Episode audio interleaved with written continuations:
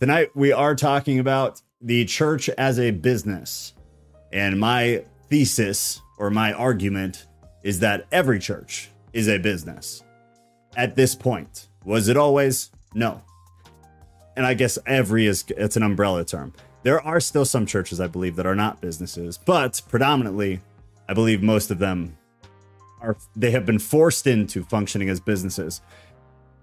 And uh, any any of you guys who don't know, the Antihero podcast, that's Tyler.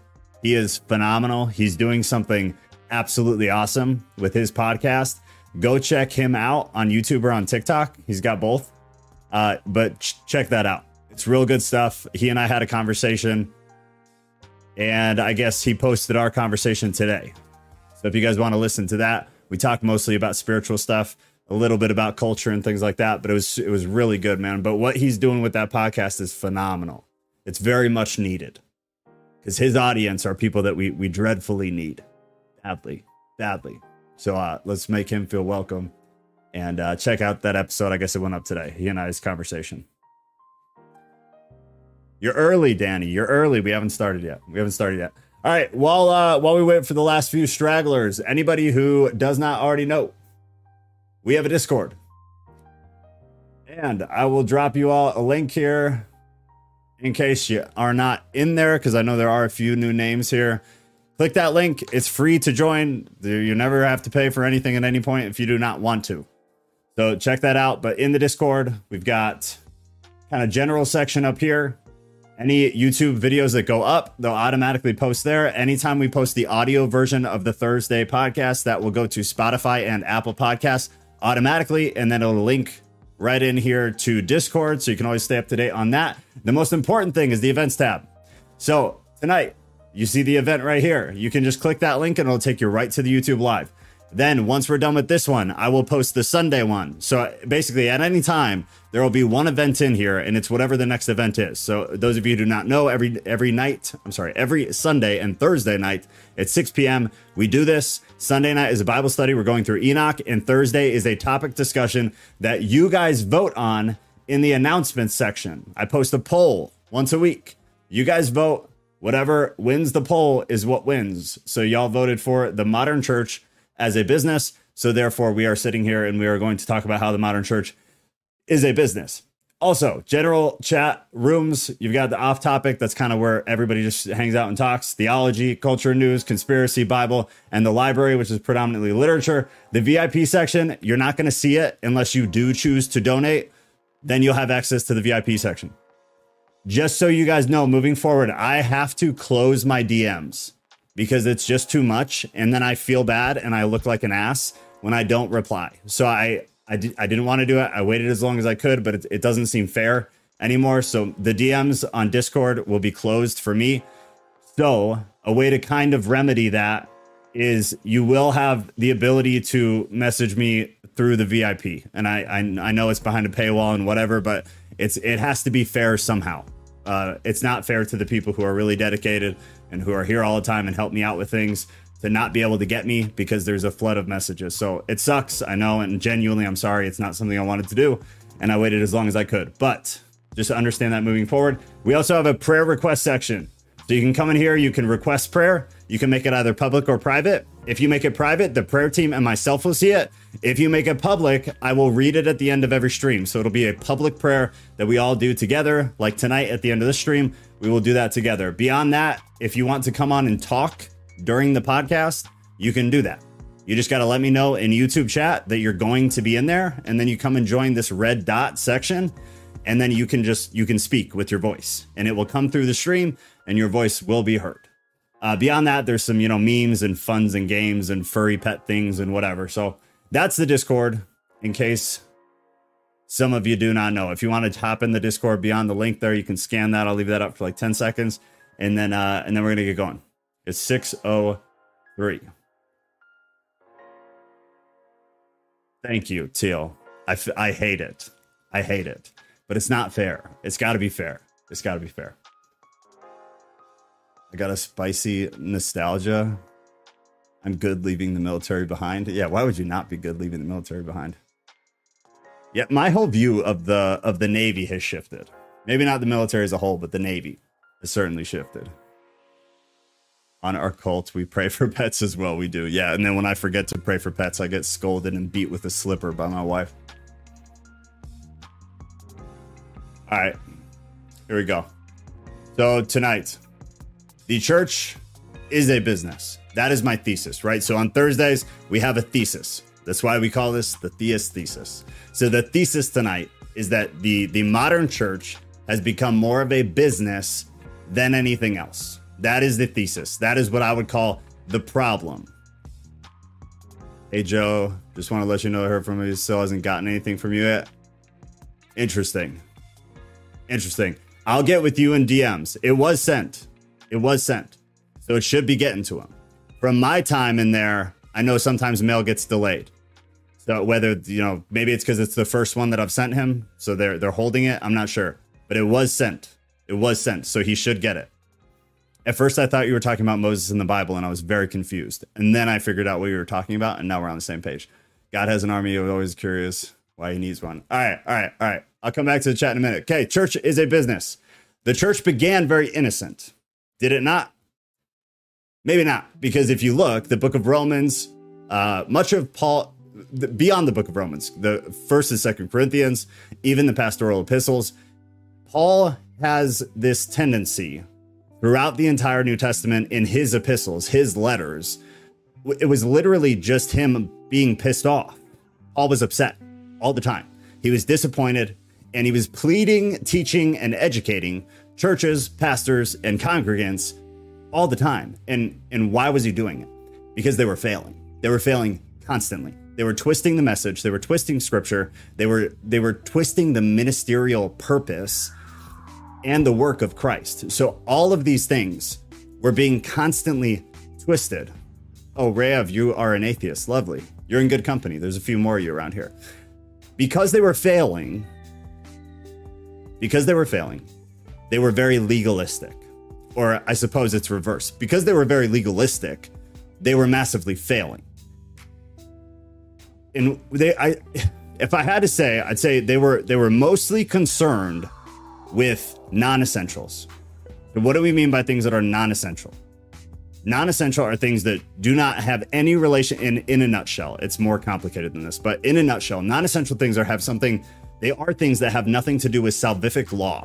So things that have to do with salvation. If you had to say within the Christian faith, what is the most important thing to understand fully about the Christian faith? It is going to be salvation.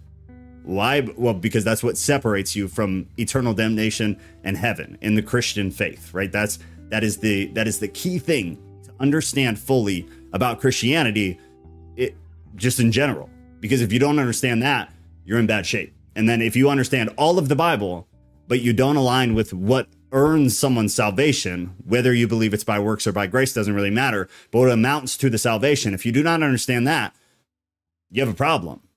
Right? Because this whole idea is that we are here basically just as a waiting room to go on to eternity. Love me some Paul. Yes. Yes. That is our meet cute, Teal. Paul is our meet cute. That is your way to eternal salvation, is understanding salvific, salvific law. So simply put, non-essential things are going to be things that have no relation whatsoever to salvation, to salvific law. So things that are, are non-essential are things that bear no weight on whether we go to heaven or whether we go to hell. The early church, specifically the Jewish side, because the Jewish faith itself was very legalistic. It was very much rules. It was very much laws. You have Mosaic law, Levitical law. You have all these very strict laws. And we won't get super into that because it's a whole nother conversation, but that was their culture. Their culture was totally driven by rules. And so when Christ came, Christ died, the way, which was the early Christian church, comes into the scene. The Jews had a hard time with it. So Jews either completely rejected it, or you had the Christian Jews who they accepted it, but they wanted to bring their Jewish culture, their Old Testament culture, into the way, the new Christian movement. And it's not cohesive. It's not cohesive at all, because Jewish faith, very strict, very lawful. And Christianity, as Paul puts it, is very, very much based on adiaphora, where what might be right for you might not be right for me. It depends on where we are in our spiritual walk. It depends on how sturdy we are. And it depends on what our flaws and weaknesses are. It's very different. Whereas Jews, it was just, this is right, this is wrong, period. In Christianity, that's not so much the case. There was more, it was it was more of a tightrope walk of understanding what was okay and what was not okay. You can refer to First Corinthians chapter ten for the issue of the, the eating of the sacrificed meat as a really good example of that.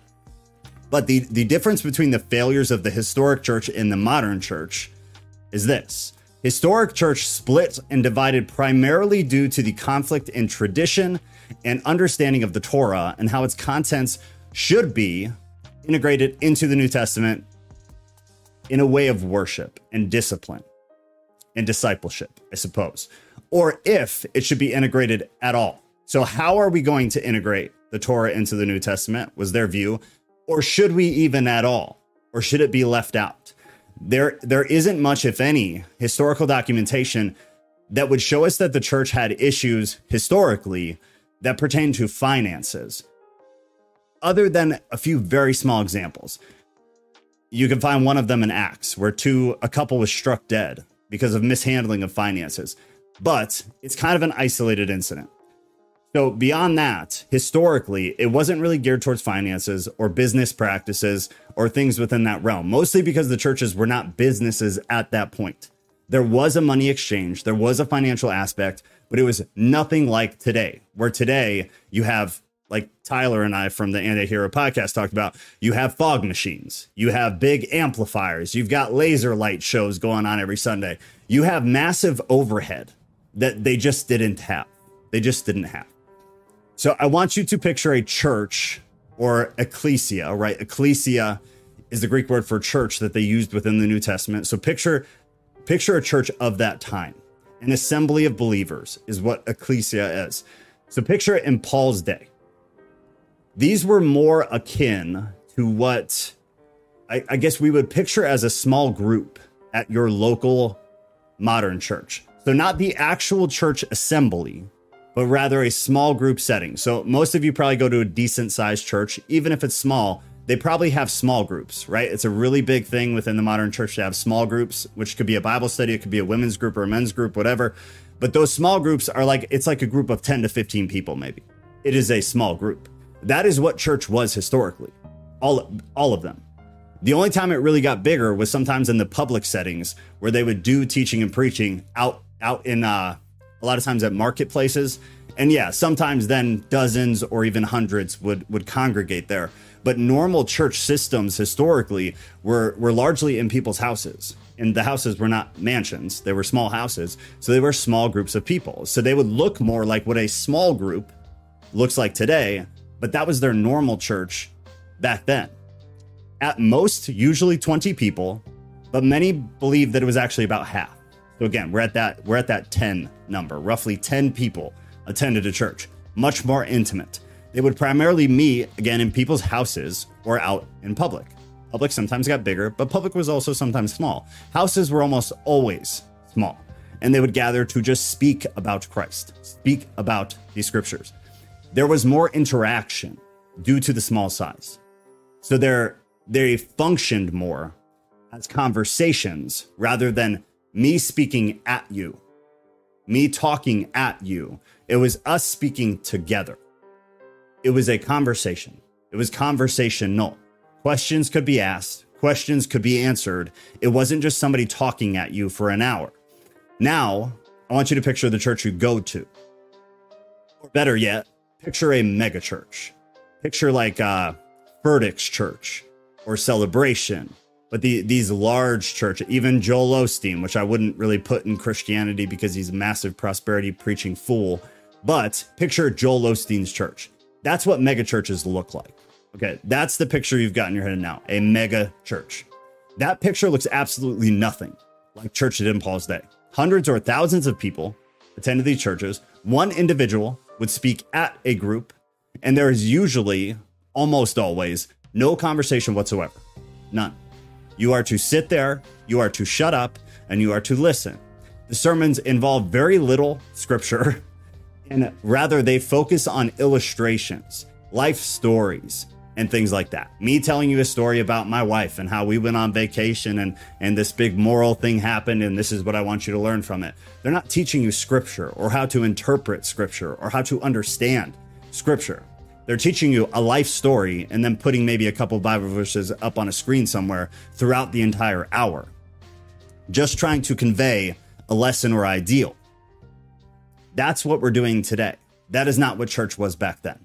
The modern church is a business, first and foremost, in my opinion. And I don't say that necessarily in a disparaging way. Necessarily. Necessarily. These churches are held, again, in large buildings. They have massive seating capacity. They have a staff that earns a wage. This is their occupation. They are vocational ministry workers. Vocational meaning they get paid. Volunteers exist to help keep salaries low. That's honestly, that's their purpose. And so that they have the funds to be able to put aside to, to do things like missions trips, fundraisers, and obviously pay the bills that they are required to pay to stay open. If the church stopped operating as a business, the church would not stay open. It's really that simple. So as much as, as much as I would, I would love to just say, we don't put any more money in the church. The issue is the church would collapse. one hundred percent. It would collapse. You'd have nobody. So what does that mean? It means that in order to retain their clients, customers, patrons, whatever you call them, want to call them, congregants, in or you have to retain them in order to keep the doors open.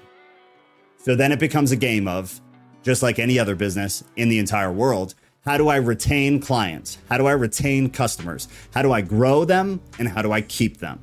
What is the easiest way to lose congregants within a church? In my opinion, it is having a theological position or a concept that they do not agree with.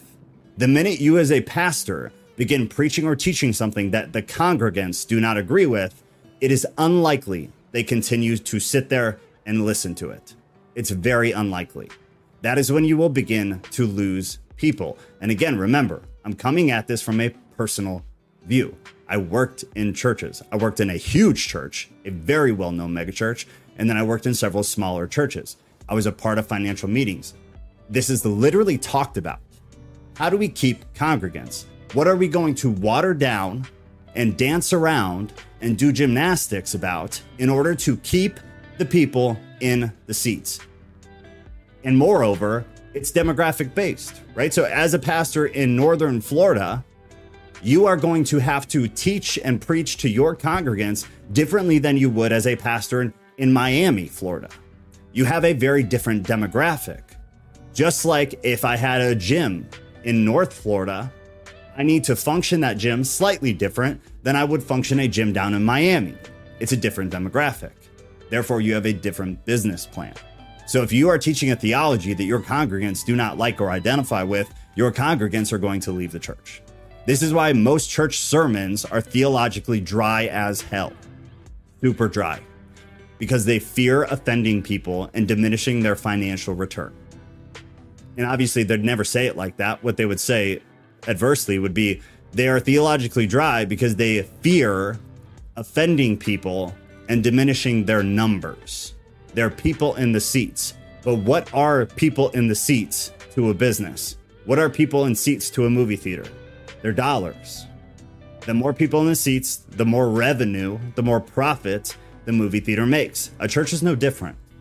It's no different whatsoever. From, from that standpoint, it's no different. I'm gonna go in the chat in just a second. Just let me finish up this one part.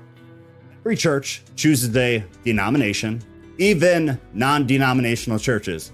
And I will lose my mind if we go on the non-denominational church thing. If you guys want to hear me rant and rave about it, I do have a video on it. Just search it. Non-denominational churches don't exist. Tattooed Theist, you will find it, but they don't. Non-denominational churches are a, an absolute lie.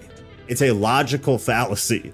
It makes no sense. We can get into it if you guys want, but it, it, it makes no sense. They choose a theological view, whether they like it or not. Then they build a demographic around and within that theological view. That is how every single church on the planet works.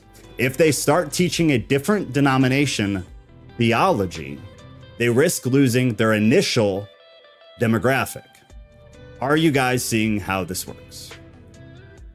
So with with that too, with that too, you have to understand that most churches, more than fifty percent of churches, small, medium, or large, they are under a church planting organization's umbrella. And I know most of you have heard my story about how I had funding to plant a church, a lot of funding to plant a church. I was under a contract with one of the biggest church planting organizations in the country. And as we started going through the, the steps, there were things that I refused to agree with. There were things that I, I, would, I was not willing to do. And a lot of it had to relate to what we were just talking about. I, I refuse to teach something I don't believe in. And I refuse to be under the under the grip of somebody else's belief system. I'm not going to do that. I'm going to be honest. And so if if you're not going to give me half a million dollars to plant a church because I, I'm not allowed to be honest, then we're just not going to do it. I saw somebody typed five oh one c three. All right, we're going to go into financial practices in a minute. Let me run through here real quick and see if I missed anything. Preach, cult leader, preach, Jesus Christ. Uh, if you guys have any questions about anything, or if anybody wants to come in and talk, just go in Discord, join the voice channel. I'm going to pop in there myself right now. I'm in there now. If anybody wants to come on, then just join there and then let me know in the YouTube chat. A lot of the authors in the Bible are unknown. I mean, that's true. Even a lot of Paul's stuff is questioned. Questioned. So, some of it, honestly, I think maybe rightfully so, but some of it I think is kind of a stretch. Meat suits for our souls. Quite right. I love it.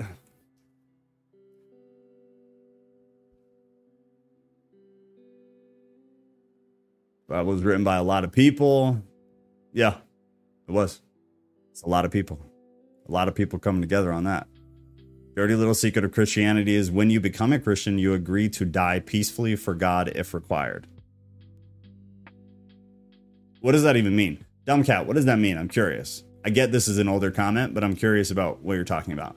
In my opinion, the dirty little secret of Christianity is that when you become a Christian, you agree to die peacefully for God if required. This is a very harsh reality. Teal, I just saw you come in, so give me a second. Let me put headphones back on. All right, Teal, if you want to talk, you're good to go.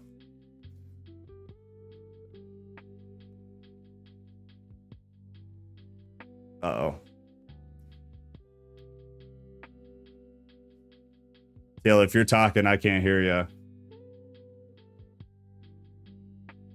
Yeah, try again. See if my stuff's all good.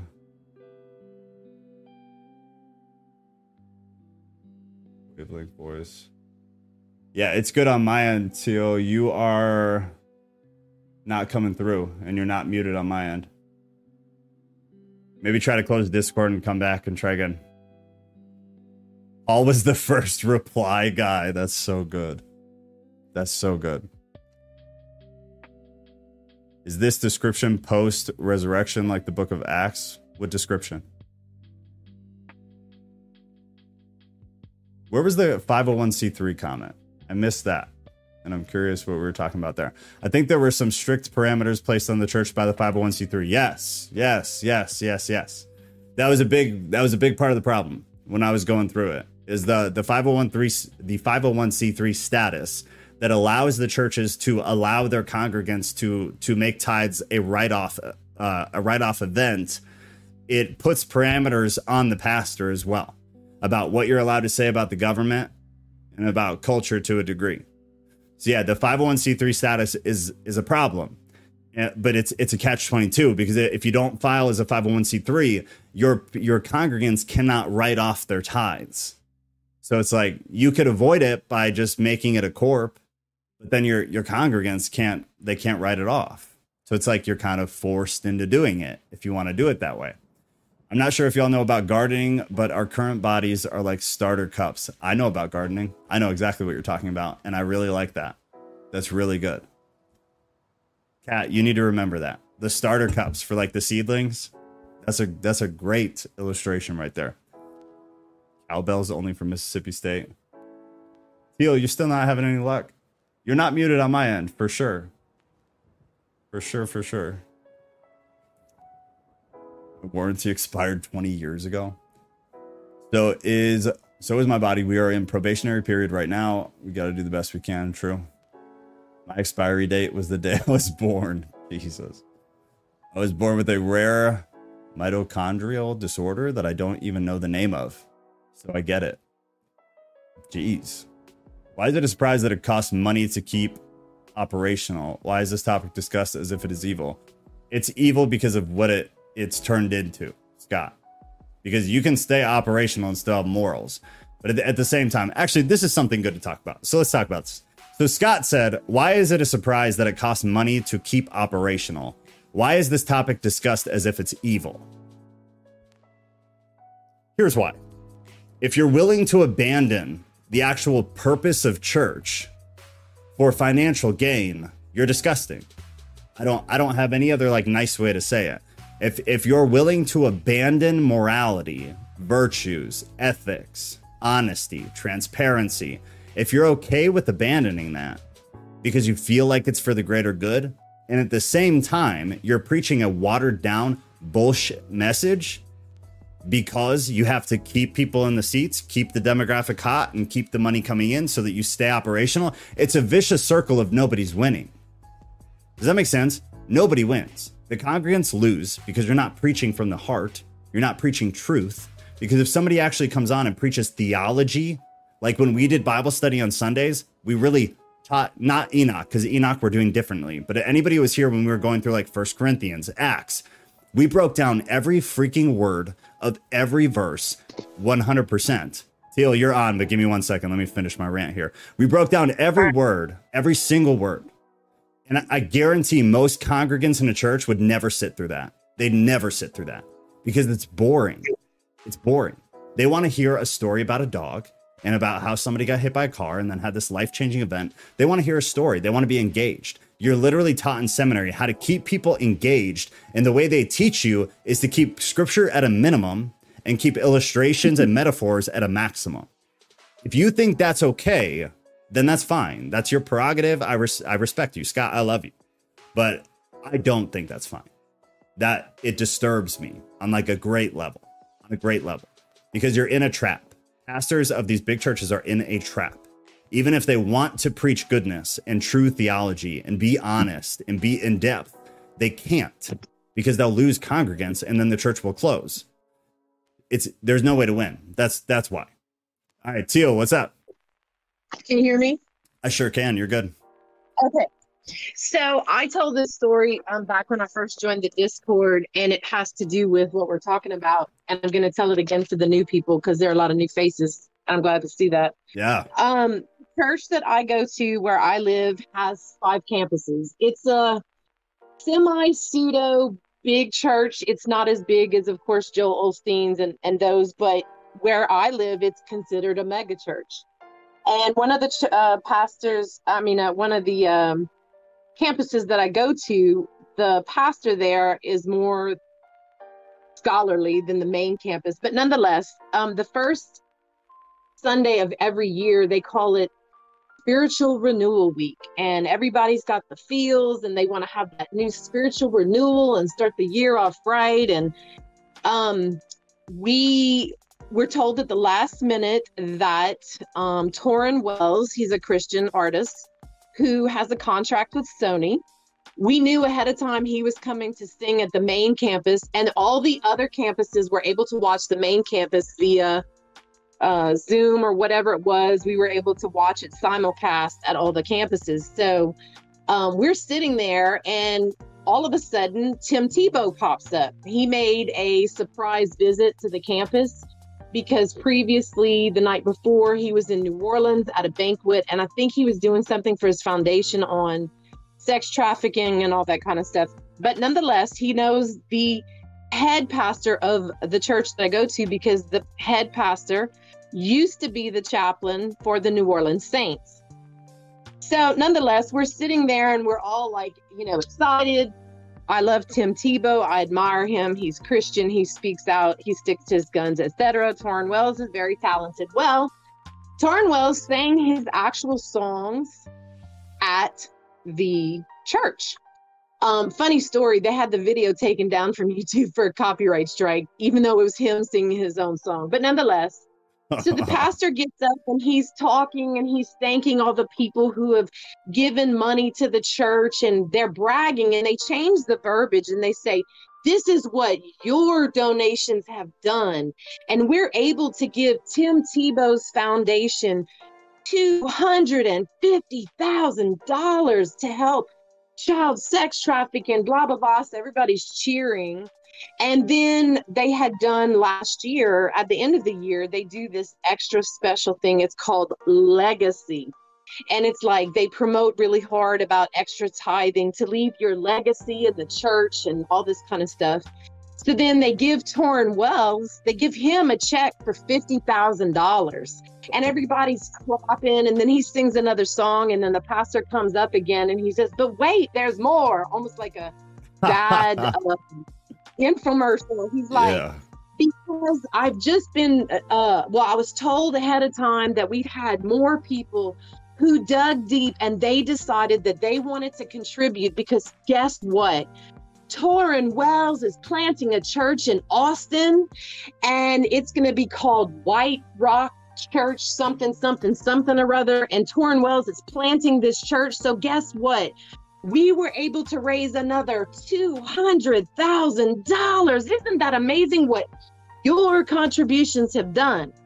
So everybody's clapping, you know, blah, blah, blah. Well, at the time, I was in a, in the middle of a Bible study with a, a mentor of mine. And so I kind of found out the backstory on the end later. Well, lo and behold, we find out that the pastor is also involved with Tauren Wells' planting of his church. So that kind of, it was unknown, but I kind of knew because I was in with somebody who was in with the in crowd. Like you said, the volunteers, and she was a volunteer who's a clout chaser. And so she loves to brag that she's, you know, an intercessor at this church and what have you. So fast forward about six weeks and we start Bible study season. Now, I'll give you a little bit of history about me. Those of you who do not know me, I am disabled. I have not worked in over four years because of my disabilities. I have zero income right now. And the lady who was my mentor asked me to co-lead her Bible study. And I was thrilled because I had wanted to redo this Bible study. It's a big curriculum put on, and, and it was made by another big church called the Church of the Highlands, which, um. fun, uh, funnily enough, Chris Hodges was actually at this day as well. He is the one who actually gave the sermon that same day with Tim Tebow and Tauren Wells. So um, Chris Hodges came up with this this program, this Bible study called Freedom. Done it before in twenty eighteen. It's an excellent Bible study. I love it. I wanted to do it again. So my mentor asked me to co-lead. I was like, sure, I'd be thrilled. Well, then I was told that I would have to come up with sixty-five dollars to pay to go to a conference, which is required at the end of this Bible study in order to participate in the conference. And if I couldn't come up with sixty-five dollars, then I was going to have to, quote unquote, volunteer to offset the cost. Needless to say, I was really pissed because six weeks ahead of time, they handed out half a million dollars to two millionaires, which, you know, love and respect, glad for what they do. But they're going to come after me for sixty-five bucks and not let me participate as a, quote unquote, co-leader in this Bible study. And I was like, you really got to be kidding me, right? And they were serious. I, I I had to volunteer. So I said, okay, well, y'all are going to have to have me as an intercessor because I can't, like, I can't sit and stand all this because, you know, just the way my body's broken right now, it just doesn't work that way. Yeah. So I ended up volunteering. And as God would have it, um, I actually fell and hurt. Well, I didn't fall. I knelt, knelt down and I tore the meniscus in my knee. So then I was totally unable to even volunteer. And I had a falling out with my mentor, because she had gone from mentor to life controller because I didn't follow the rules of the church. And so with all that said, yeah, that's that's what I have to deal with with the main campus. And they still do it. Um, they may not be as big as Joel Osteen, but their mindset is the same. Yeah, yeah. I mean, that's great. That's all a great example. I, re- I remember most of that story. Yeah, yeah. It's, it's wild. It's wild. Yeah, it totally is. And you're right. They do know how to do the um, manipulation because One of the reasons I left the main campus and went to the other campus was because the previous pastor, who is now at the actual Times Square Church, so he left us to go to Times Square to be the head pastor there. But um, before before he left, the Holy Spirit called me and said, you need to go to a different campus because he's fixing to leave, which I was glad because most of his sermons were scripture bombed with Charles Spurgeon, C S. Lewis, Billy Graham, you name all the big heavy hitters of evangelism. Yeah. And the, the sermons were made more of that than they actually were of actual scripture. So I had had enough. The Holy Spirit tapped me and I went on to a different campus, which is mostly kind of better, but it's just not as bad, I guess, is the really the real answer. Lesser of evil situation. Yes, yes. I feel like I get, that's I get the case. I a different way, and I understand scripture a better way at this new campus than I did the other one. Yeah, that's good. So, I mean, that's yeah, yeah. Th- that's the thing is like people think I'm very anti-church, and I'm not. And I, I talked to Tyler on on that podcast about it too. Is like I'm not. I push everybody to go to church. I think it's still really right. good. The community is important, and you can find pastors who are still doing really good work. Really good work. It doesn't mean we yeah. have to agree with the way that they're doing it. And not yeah. like, like there isn't another solution. Um, so inter- interesting. And Teal, stay on because there's I saved a few comments here, and I'm curious to see what you have to say about them too. So, okay, Dumbcat said uh, he said this. So he said the problem with denominational preachers is they cannot stray too far beyond what their denomination allows them to teach, which is true. And that was one of the things I experienced when I was going to plant the church. And so they cannot talk much about things like Enoch. They can't talk at all about Enoch, uh, in my experience, or about flat earth or about gap theory. Yeah, it's not not so much in my experience. They can't at all. Some denominational preachers are also not allowed to reject the pre, mid, trib rapture. So the differences of the views. And he said they can, but they'll catch a ton of heat. No, same thing. They can't. If they're under an umbrella, they can't. They're stuck. Right. They're stuck teaching whatever. The, whatever the umbrella serves. So if it's a if it's a Calvinist umbrella planting organization who's giving you the funding, you're a Calvinist preacher, whether you believe it or not. You're you are stuck one hundred percent. Um, but that wasn't the one. Teal, this is the one. Scott Scott said this, and Scott was the one who started kind of this little offshoot here. And Scott, I totally I love you, man. So I hope you're not like upset. I'm just ranting the way I do with stuff like this. Uh, Scott said, I agree with everything you're saying. That said, I feel we need to provide a solution. It's not a solution to say that all of our living rooms are open. We need to reach the goals Jesus outlined how. So essentially, Teal, from my view, the question is, okay, Joe, I hear you that you hate the church. So what do we do? What do you think is the solution, Teal? How do we fix the well, way modern church is running?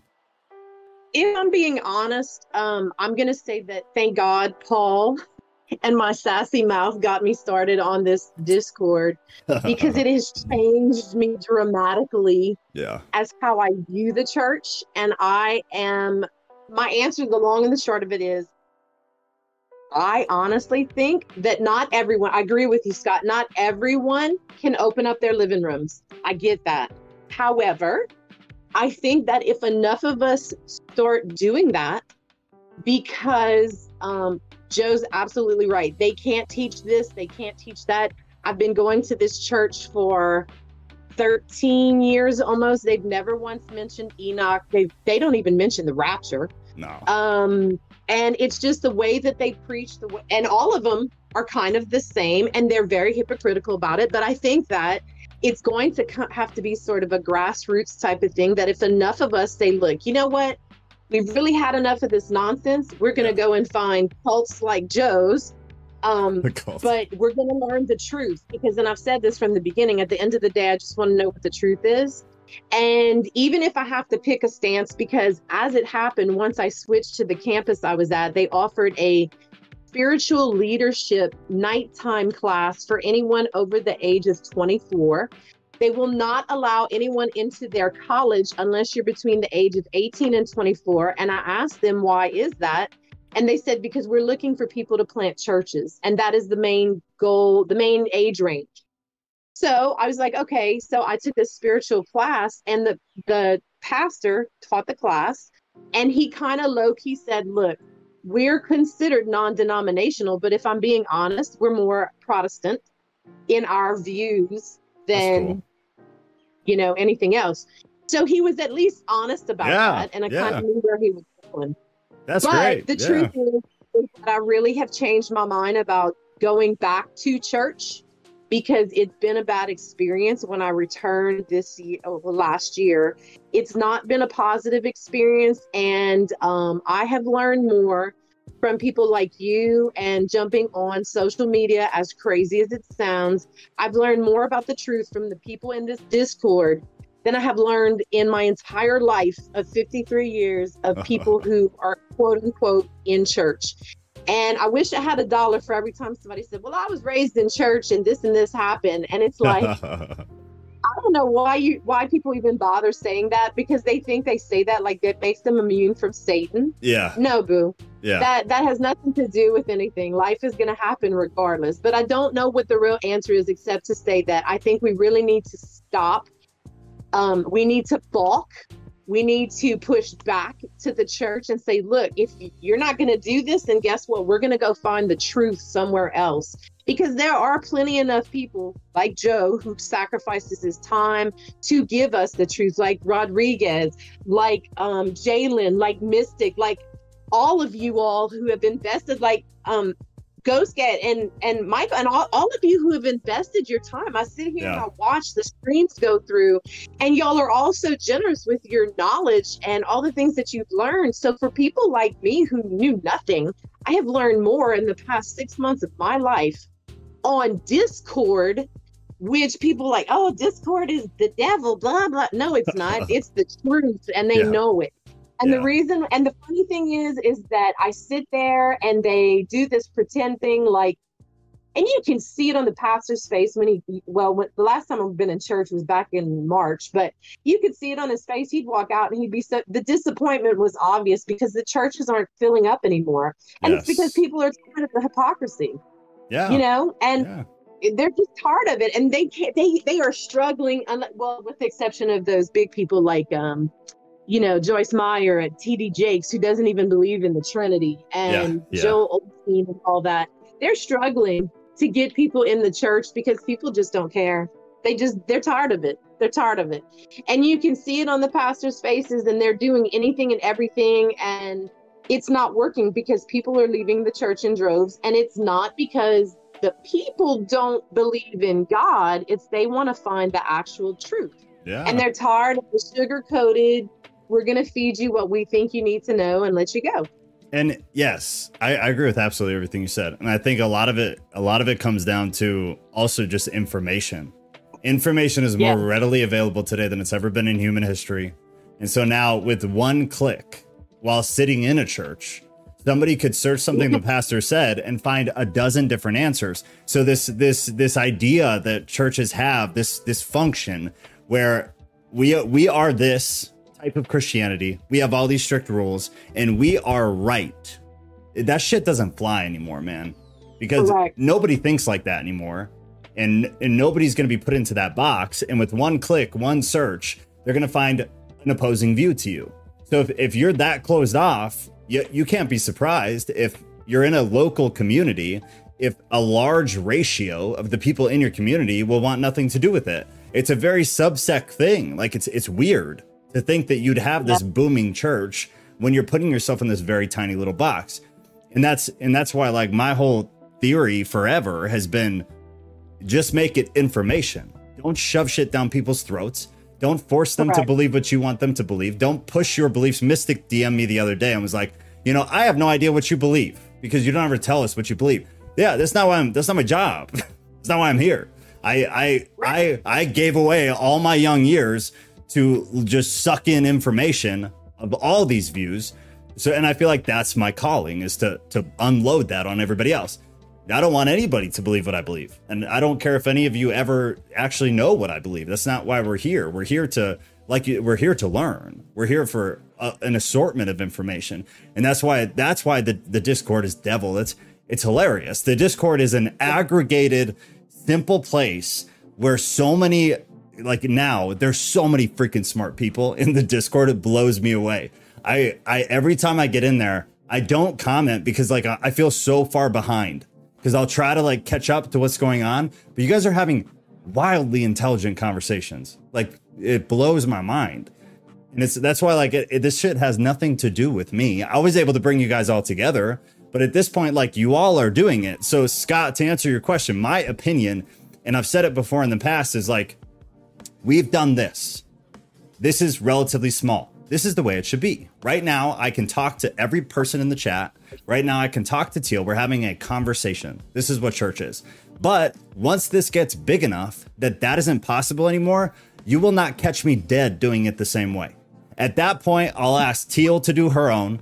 I'll ask, you know, Mystic to do her own. Uh, whoever was interested and had the capacity for for running something like this, they'd be doing their own thing. Like Teal already does her own. Uh, so if you if you're into prayer and stuff like that, you need to talk to Teal because she has a Discord that's like very, very prayer focused.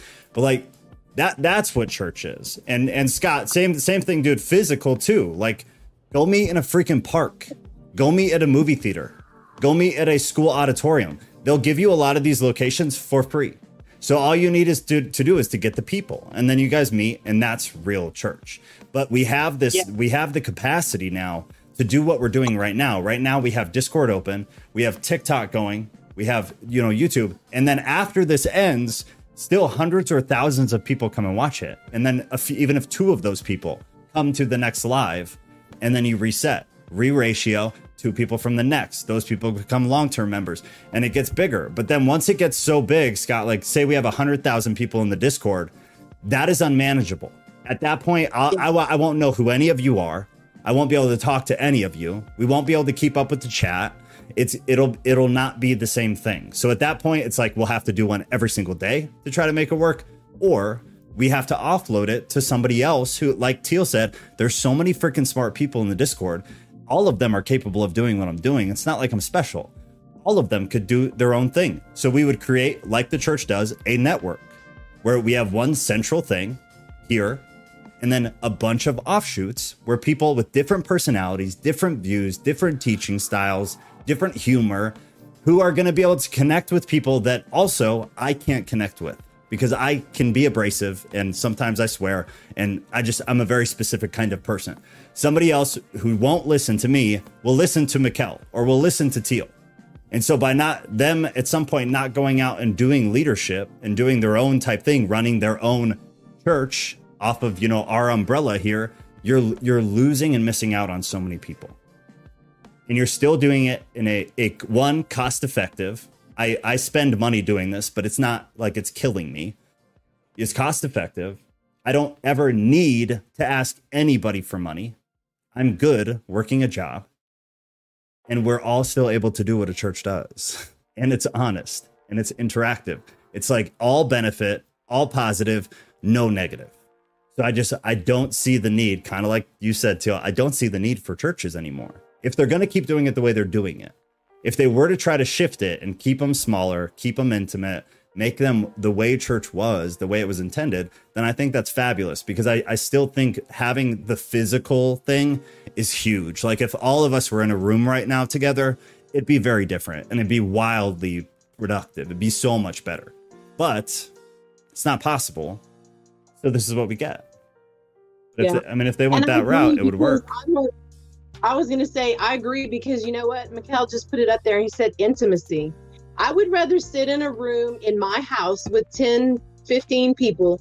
And if they ask me a question, I have no problem saying, you know what? I don't know the answer to that, but I'll find it out and find the truth. Because I think that people, even the ones who are just, they go because it's a checkoff list on their, this is how I'm going to get to heaven kind of thing.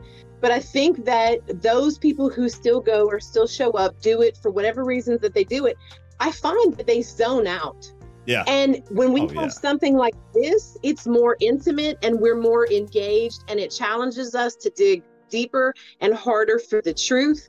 And you get a bunch of people like this fabulous Discord together where we can all come together with our different opinions and we deal like adults. And like I said, if we don't know the answer, we can find out the answer. Like you said, at the tips of our fingers, we literally have the world. We can find any answer we and we go with it. Even if it's wrong, I would rather come back and say, you know what? I was wrong.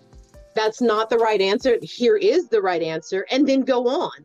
Because yeah. it's easier to do church when you're in a smaller group and you have um, those people engaging who don't mind doing the hard work, doing the research, finding the real answers, instead of this sugar-coated, uh, dress it pretty for the public, fake church gospel nonsense that they're putting out.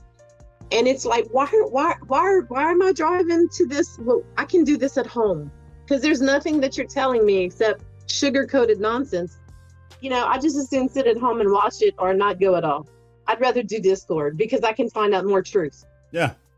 Yeah. And even, even if the truth is, I don't know, but these, but these are possibilities, instead of what the church feeds you, which is, this is the only truth. This is the hard truth. This is the truth from God. And if you believe anything else, you are heretical.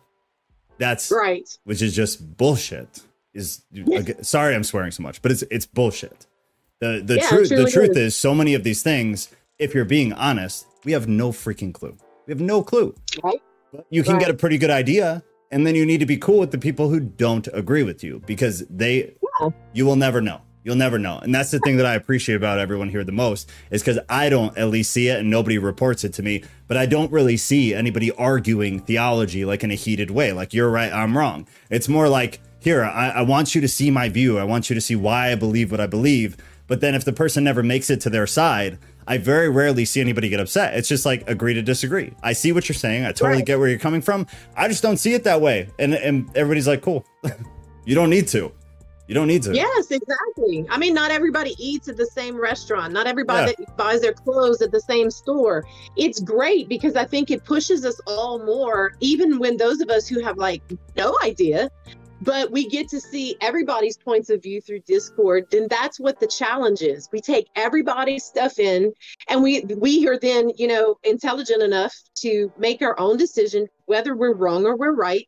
Because the truth is, is back when, you know, Moses and them were around, they didn't have a Bible. They didn't have the internet. They didn't know. They were told this, they were told that, and they just followed along. And look at them. They got lost in the wilderness for forty years because they wanted to do their own thing. Yep. And it's just like, okay, well, we learned our lessons. Let's not do that. But at the same time, I think you're right. The rest of us, we can all sit here, give our opinions, what we have to say. There's some stuff that we all disagree on, and that's okay. Yes. That's what makes us all human, is we all disagree. Even amongst the apostles, they disagree. Yeah, dude. It's like, if yeah. they disagree, we disagree. That's I mean, so funny. You know, that's the funniest yeah. thing that people like that. I'm glad you brought that up, because, yeah, that's that's one of just the most entertaining things, is like the Bible. And I guess I started with that, is the, the Bible started with everybody not agreeing on anything. And and trying right. to figure out how to make it work regardless. And they did. And they did. But it was it was a matter of cutting the non-essentials, which is what Christians tend to argue and, and complain about the most. Cutting those right. things and focusing on what's important. And the non-essentials still right. talk about them because it's fun and it's interesting. And we want to know, and we're seeking these things. But you don't argue about non-essentials, because they're called non-essentials because they're non-essential. And then the essentials, yes, everybody kind of needs to be on the same page about that. And and at that right. point, if the essentials everybody disagrees on, then yeah, I get why you split the church. But the, the the reason we have the number of denominations we have is not over essential things. It's over non-essential things, which is just, it's asinine. It's absolutely ridiculous. Yeah, yeah absolutely I agree. Ridiculous. All right, Teal, you got anything mm-hmm. else real quick? Otherwise, we're going to jump into some of this financial B S. No. I'm just happy to be here. I've been gone for a couple of weeks because life's been happening, I and um, I'm just I glad it. to be back. I missed you guys, and I'm glad you're here. You know, life goes on. Beautiful. All right, just mute yourself for me, and then if you want to come back on, obviously, let me know. All right. So okay. Rod- Rodriguez actually gave a really good segue, and it was a while ago, but uh, to to the next section here, and then we'll basically just chat the rest of the time. But Rodriguez said, "I wish the church tithes ran like a democracy. Let me vote. If I want it, missionary work, kids ministry, homeless ministry, et cetera" So what she's getting at is that is something that we, we have talked about in the past, where, well, I guess actually, let me just go through this and then we'll come back to it. That's your segue, though. The, the ability to vote on where the financials go within a church, because if you tithe at a physical church, I guarantee nine point eight nine percent of you You don't decide where that money goes. It just goes to the church. What is happening? I hear. Hold on, y'all. Hold on, bear with me. I got audio coming out of my phone out of nowhere. You don't get to decide where the money goes. You tithe money to a church, they do whatever the hell they want with it. So financial practices is the next section of this. Churches function, again, off of cash flow, just like any good business. Otherwise, they would have no employees. They would only have volunteers. And believe me, volunteers are not enough to run even a smaller church. Super small? Maybe, yes. But a smaller grand scheme of things, church, no. You're not running that church off of volunteers alone. Are there ways of running a financially honest church? Obviously, yes, it is possible. There are churches that do it, but very, cho- very few choose to actually do that. Again, I've worked directly for two mega churches and also alongside several other smaller to mid-level churches in terms of congregant uh, count, congregants in general. Financially honest churches, they, they require financial reports to be complete and public to the congregants. I'm going to say that again. A financially honest church will make their financials public to whoever wants to see it. And that would read like a P and L. For anybody who is not in business or has never managed a company or anything like that, what is a P and L? It's your, it's your profit and loss. So for, for any of you who don't know, that is a report that would show your revenue, your profit, your expenses, and depending, I guess, on the type of business, several other niche things in terms of money in versus money out. I worked with one church one time who was willing to and did do this. In the case... I guess, so they, what they did, and I, I loved it. I loved it. What they did was quarterly, every Sunday, I'm sorry, not every Sunday, that whatever Sunday it is, each quarter, each quarter, they pick a Sunday. That Sunday before the actual service started, every service, so if they have a nine a.m., a ten a.m., a noon, a six p.m., every service, they start the service with the financial report. So they'd put all of their financials up on the screen, and the pastor would discuss where the money is going. So this is what the pastor made. This is what the youth pastor made. This is what the worship team makes. This is what went to missions. This is what's going to overhead. This is what's going into the uh, the material, like the band stuff, like guitars and strings and drums that broke. This is where all of your money is going. They would show them that. So every quarter, the congregants got to see exactly where all of the money was going. This was phenomenal, very respectable, and it's it's much easier to give when you know where the money is going. Because even if you disagree with some of it, it's like, okay, well, I disagree with, or I agree with eighty percent of the, the, the cash flow, so I'm going to tithe. That makes sense.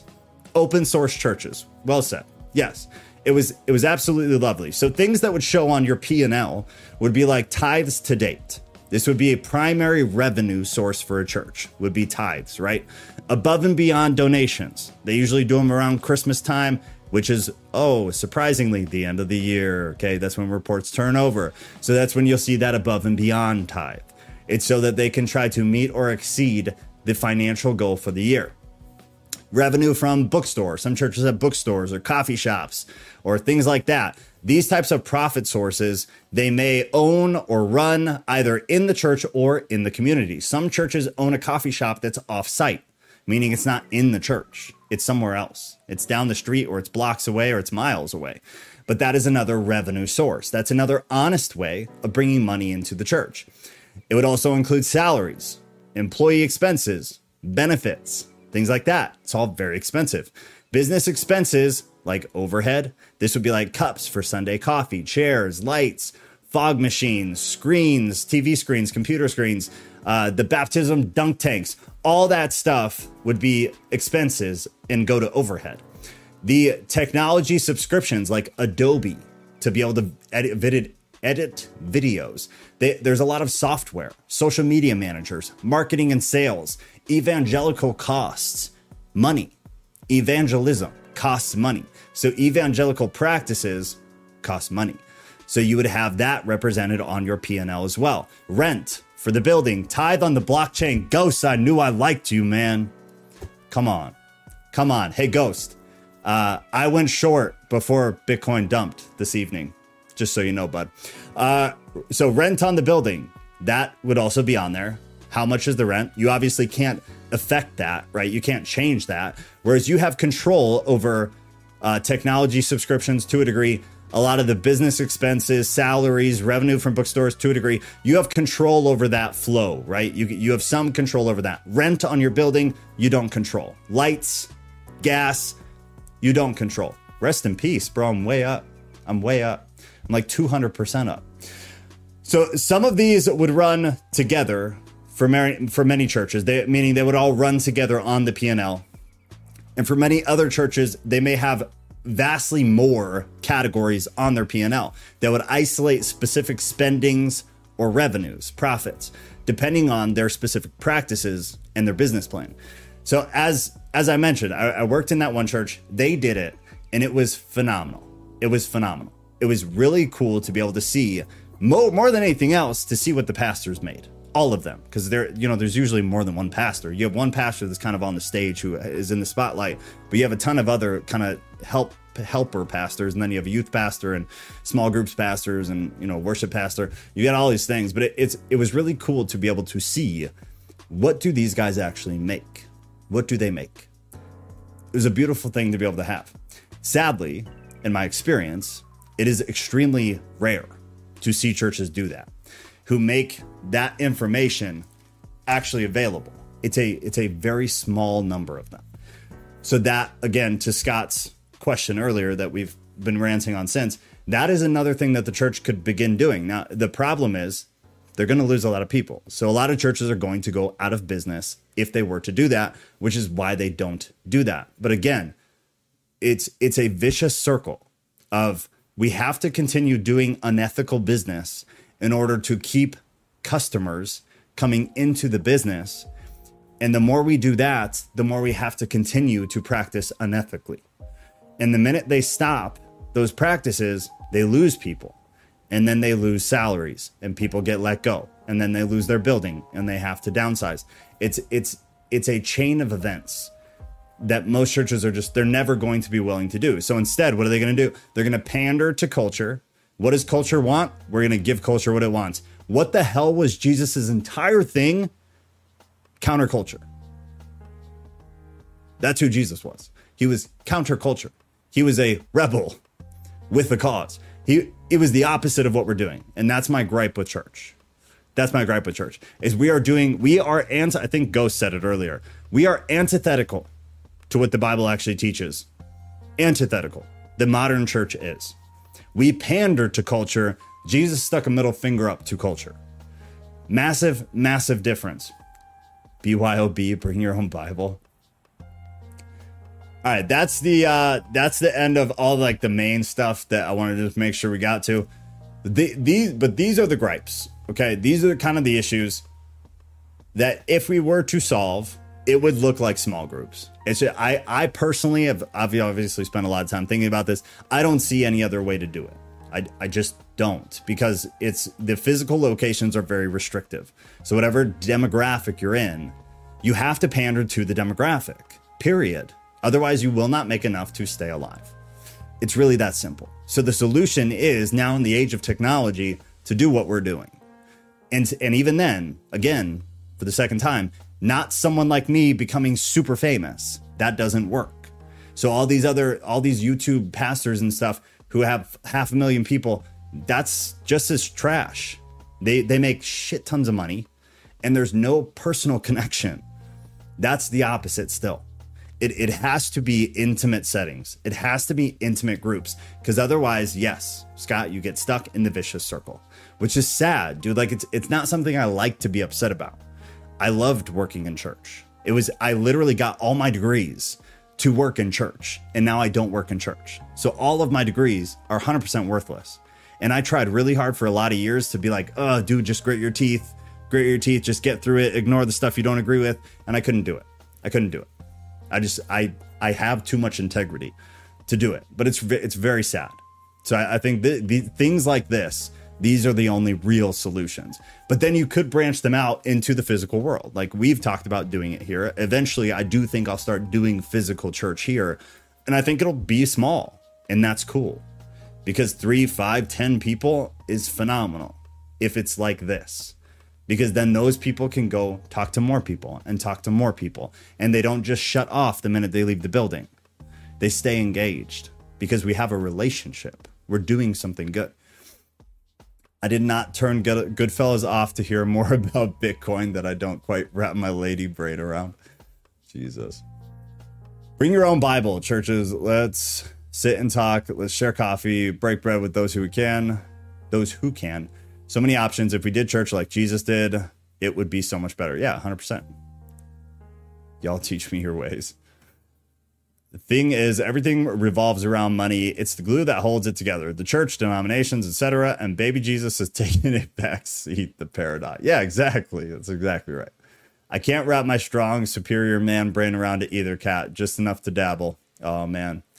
I'm heavy. I'm heavy in the game, Ghost. Heavy in the game. We need the money. YouTube doesn't pay enough. We need the money. Uh, it's hard. Never mind. Never mind. Yeah, Kat, I miss you too. Just like Teal does. As Drew would say, savage. Jesus was a savage. Yeah, one hundred percent. The way of the savage. God. Teal, this is why we need you here. You bring up old stuff that I forget, and it's very funny. Yes, it's a vicious circle. It's crazy how there are five to ten different churches on every street. Non- non-communicating with each other. Oh, yes. Yeah, no communication with each other. There needs to be a better networking outline. one hundred percent. one hundred percent. But the, but the reality is there never will be, because pride is is what drives the church. Pride is what drives every denomination. If you subscribe to a specific denomination, it's out of pride. There's I don't I don't care. Like I don't, I don't care how you choose to explain it away. But if, if you subscribe to a specific denomination, you do it out of pride. And it's because you think that denomination is right. Therefore, you think you are right. That's pride. That's pride. Because if you took an hour to come and sit and talk to us, you would be stuck on your high horse, completely ignoring us in order to stay where you are. Because once you've been opened up to the, the reality that there are so many different options of answers to things that Christians are talking about, you can't belong to just a denomination strictly. I don't believe that. That is my opinion. That I don't believe it's possible. Uh, small groups can help people who live near each other to meet up, but they can help people in their own neighborhood. Many churchgoers commute to church. Yeah, for sure. For sure. And then you're able to scale that using the World Wide Web. So the small groups are best case, because they're intimate, they're physical, they're communal. But beyond that, be, they're, but they're also restrictive. So beyond that, we can scale using the worldwide interwebs. And so that's what we should be doing. In in my opinion, that's what we should be doing. Because the reality, man, is like, think about how many churches do live streams. Have you ever watched the live stream numbers? Mega churches, sure, they're high. But smaller churches, nobody freaking watches them. Nobody watches them. Nobody wants to sit in church and listen to somebody talk at them for an hour. Who the hell wants to watch a video of it? Nobody. Nobody. In my hum- in my humble opinion, nobody. Yes, preach, joke. Calendar. The curtsy made me cackle. They like that money that folds, not the kind that Jesus Christ. Ugh. The cried comment is on a thousand percent. Yeah, dude, it's pride. It's pride. Denominations are built off of pride. Their foundation is pride. one hundred percent. I'm going to be honest and say I wasn't excited about this topic tonight. Glad I showed up. Oh, I'm glad you showed up too. Oh, Rodriguez. Good call. Yeah. Wasn't that Lucifer's problem? Isn't pride of the enemy? Yeah. Funny. Christians have bent the knee to the pride machine. Christian, honestly, Christians probably perpetuate pride more than any other specified group of people on the planet. Is that a statistic? Hell no. It's an opinion. But I sit behind that opinion very strongly. Christians perpetuate pride more than any other specified group of humans on this planet. Christians are the most prideful people I've ever met in my life. It's disturbing. A Presbyterian went to heaven and asked Peter, "Who is that group of people alone in the corner?" Peter said, "Oh, those are the Baptists. They think they're the only ones here." Ah. Denomination is Spanish for pride. I love you guys. I love this. It's an accurate opinion. Thank you. I think so. I think so. It's out of personal experience. All right, you, yo, do you guys have anything else on this topic? Anything else specific? Oh, here, let me let me do the things I'm supposed to be doing. Please hit the like button because that helps with the algorithm, and then that will get us new people like Ghostgate, Dumb Cat, all these newer faces. That's how we got them. Do the algorithm stuff, hit the likes, keep the comments flowing, and then once we end the stream, if you want to go really over the top, wait till it ends. And then leave an actual comment, because once it ends, the live chat just goes away. It goes into a different area, and then there's zero comments. So if you guys really want to help us in the algorithm, stick around after we end for two seconds and just throw an emoji in the comments. Throw whatever. You don't have to dedicate too much of your time, but that would be massively helpful for us to get new people in here. Christians are the most prideful. Have you been to a Mustang meet? That's fair. Mustang people are right there with Christians. Very prideful, very prideful. I know I'm telling you, narcissism. Yeah, Rodriguez, we do have to do that topic. I keep forgetting to add that to the list. So I'm going to add that to the list right now before I forget again. Narc-to-Jesus. All right, where we at? Where we at? Topic list. Boom. Okay, I got you. It is added. I'm sorry, I kept forgetting. Because it is such a good topic. That's such a great topic. But no one responds to those comments? The YouTube comments? I mean, honestly, no. If if I know you guys were on the stream and then you leave a comment, I assume you're just doing it for the algorithm. So I don't reply to them. It just, it helps the algorithm. The more comments a video has, the, the better it does in the algorithm. If you don't do insert your specific superficial thing, then you're going to burn in the naughty place forever and ever. Yeah, I mean, that's the truth. That's the Christian way. So where are the new people? Are they still here? I mean, what's new for you, Teal? Because you've been away for a while. You know Ghostgate from, from Discord. I don't know. Dumb Cat's relatively new, a couple weeks. But yeah, I think the the new, new people who were here in the beginning, they might have bounced, but there's sixteen people watching right now, and there's maybe five people commenting. So I think some people are just doing other stuff and listening. What about Mustang Christians? Oh my God, mind blown. Mind blown. They're the worst people on the planet. They are the worst people on the planet. And I got real questions. Wow. Oh, about that topic. Yeah. Yeah, that'll be good.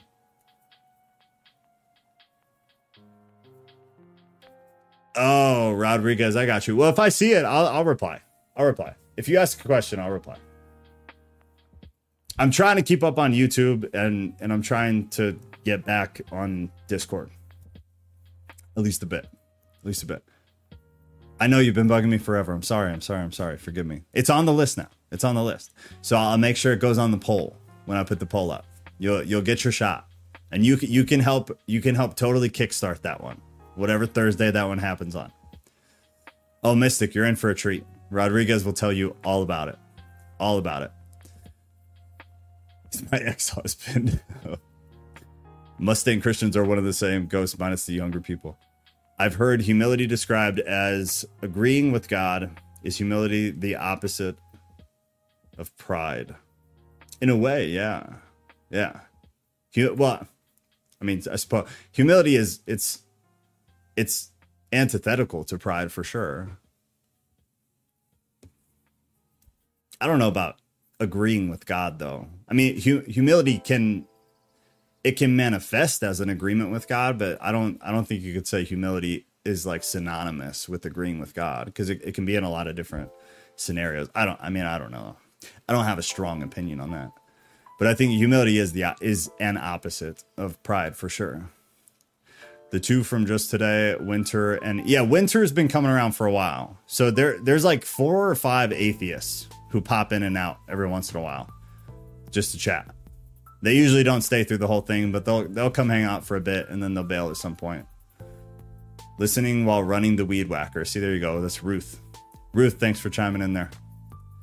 That's what I mean. Like when I when I listen to stuff like this, I don't ever have it up in front of me. I'm I'm I don't ever have time to do that. So I, I like have it on and I'm just listening to whatever they're talking about. That's why I get it when the number's way higher than the, the chat count. Don't have a list of your viewers. Yeah, that's why I'm saying there's there's twenty people watching and there's like four or five of you actually commenting, which means the majority of people are are just listening. They're not engaging. They're just listening. But I see the, the like count doubled. So since I said that, so thank you for that. So that helps. And then, like I said, once we jump off here in a few minutes, just drop a comment real quick and then have a lovely evening. And that'll help us get more new people. Sarah. Sarah, it's been so long. Got a lot of the old, a lot of the O Gs in here tonight. What a beautiful thing. Dumbcat is really on a roll. He's always on a roll. He's always on a roll. It's good stuff. What kind of car would Jesus drive? A Chrysler, Jesus Christ. That's pretty good. He's just got Google Christian jokes up in another tab. Just dropping them like they're hot. Humility is the first step in anything worthwhile. For sure. For sure.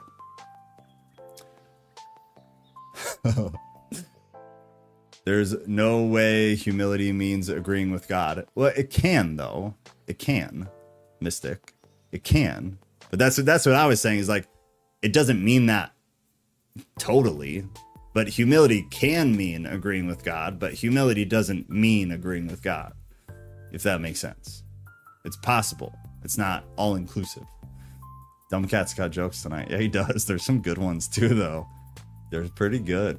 I've gone too long. I've missed this. Yeah, Teal, we miss you. So uh, be better. Be better. Be here. Jesus would definitely drive a solar-powered car. No, don't say that. Don't say that. Jesus drives diesel. Jesus is burning diesel. Definitely wouldn't burn diesel. But see, there's Tyler. Tyler's just listening. Busy dude. He's got stuff going on. He's got lives to save is the reality. Uh...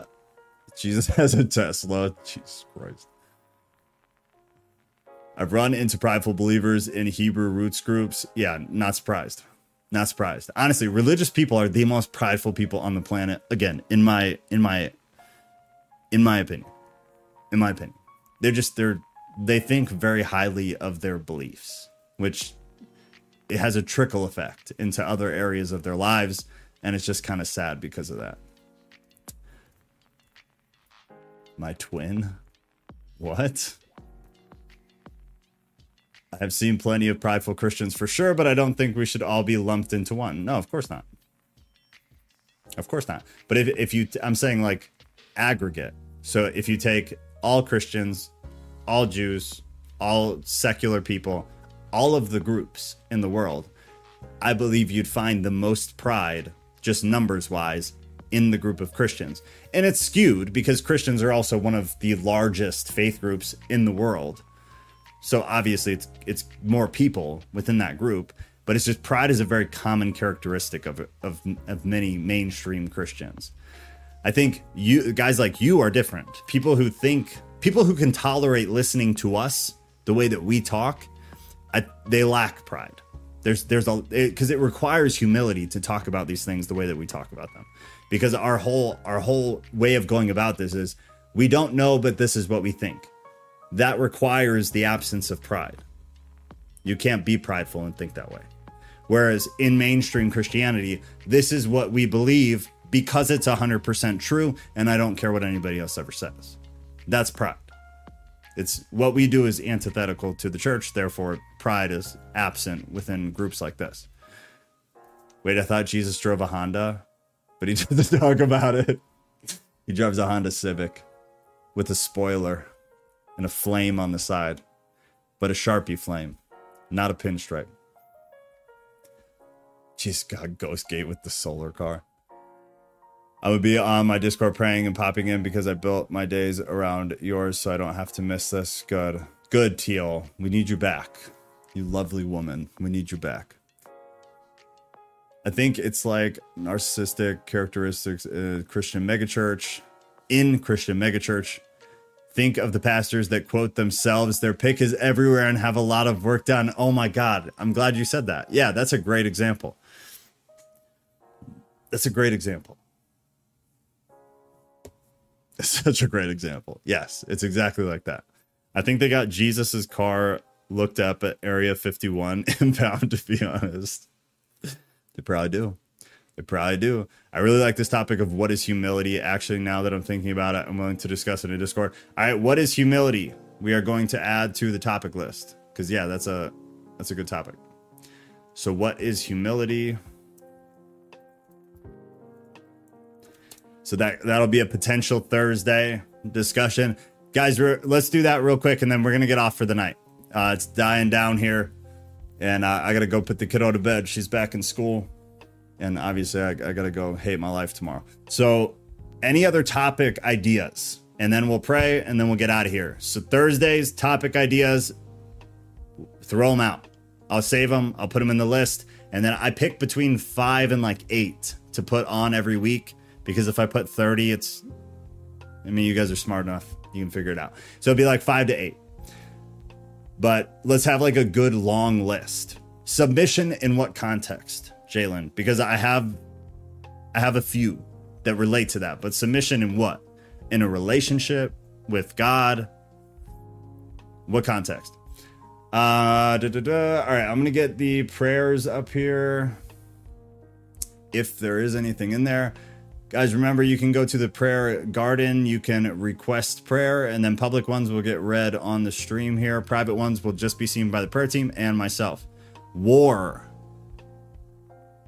That's a good one. Yeah. Done. What, do, Tyler, do you have a specific context for the conversation, or just war in general? A specific war, the Ukraine war. Rodriguez. Glad you were here. Have a great night. We'll see you Sunday, maybe. Ghostgate, have a good night. Levitating by Del. Jeez, dumb cat. You're good. Man, you got good ones tonight. Is what humility is with God? Wait, what? Is what humility is with God? Can you retype that? I'm trying to make it make sense in my head. I'm having a hard time. I know you obviously meant something else, so if you could clarify, that'd be lovely. All right, prayers, prayers, prayers, prayers, public prayers, boom. No, these are old. I guess there's one. We'll read this one. War in the Bible, the Crusades, boom, cool. Got it. And then Tyler, if you had something specific for your war, throw out there. Uh, just try to specify.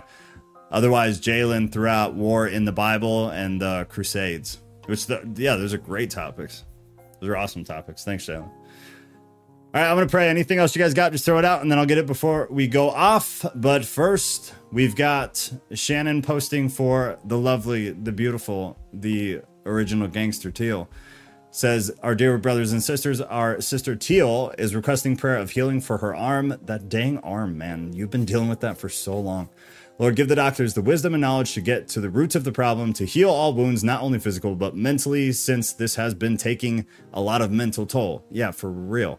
In Jesus' name, amen, we pray. All right, God, thank you for giving us the ability to do this at all. The the technological advancements of our time are, are phenomenal. And as we've kind of discussed tonight, they, they allow us to gather in such a way that not only can we meet together live like this and have visuals and have audio and be as intimate as you can be while not actually being physically any anywhere near anybody, and also having things like Discord and like social media, as evil as they can be, they also have the capacity to be wildly good.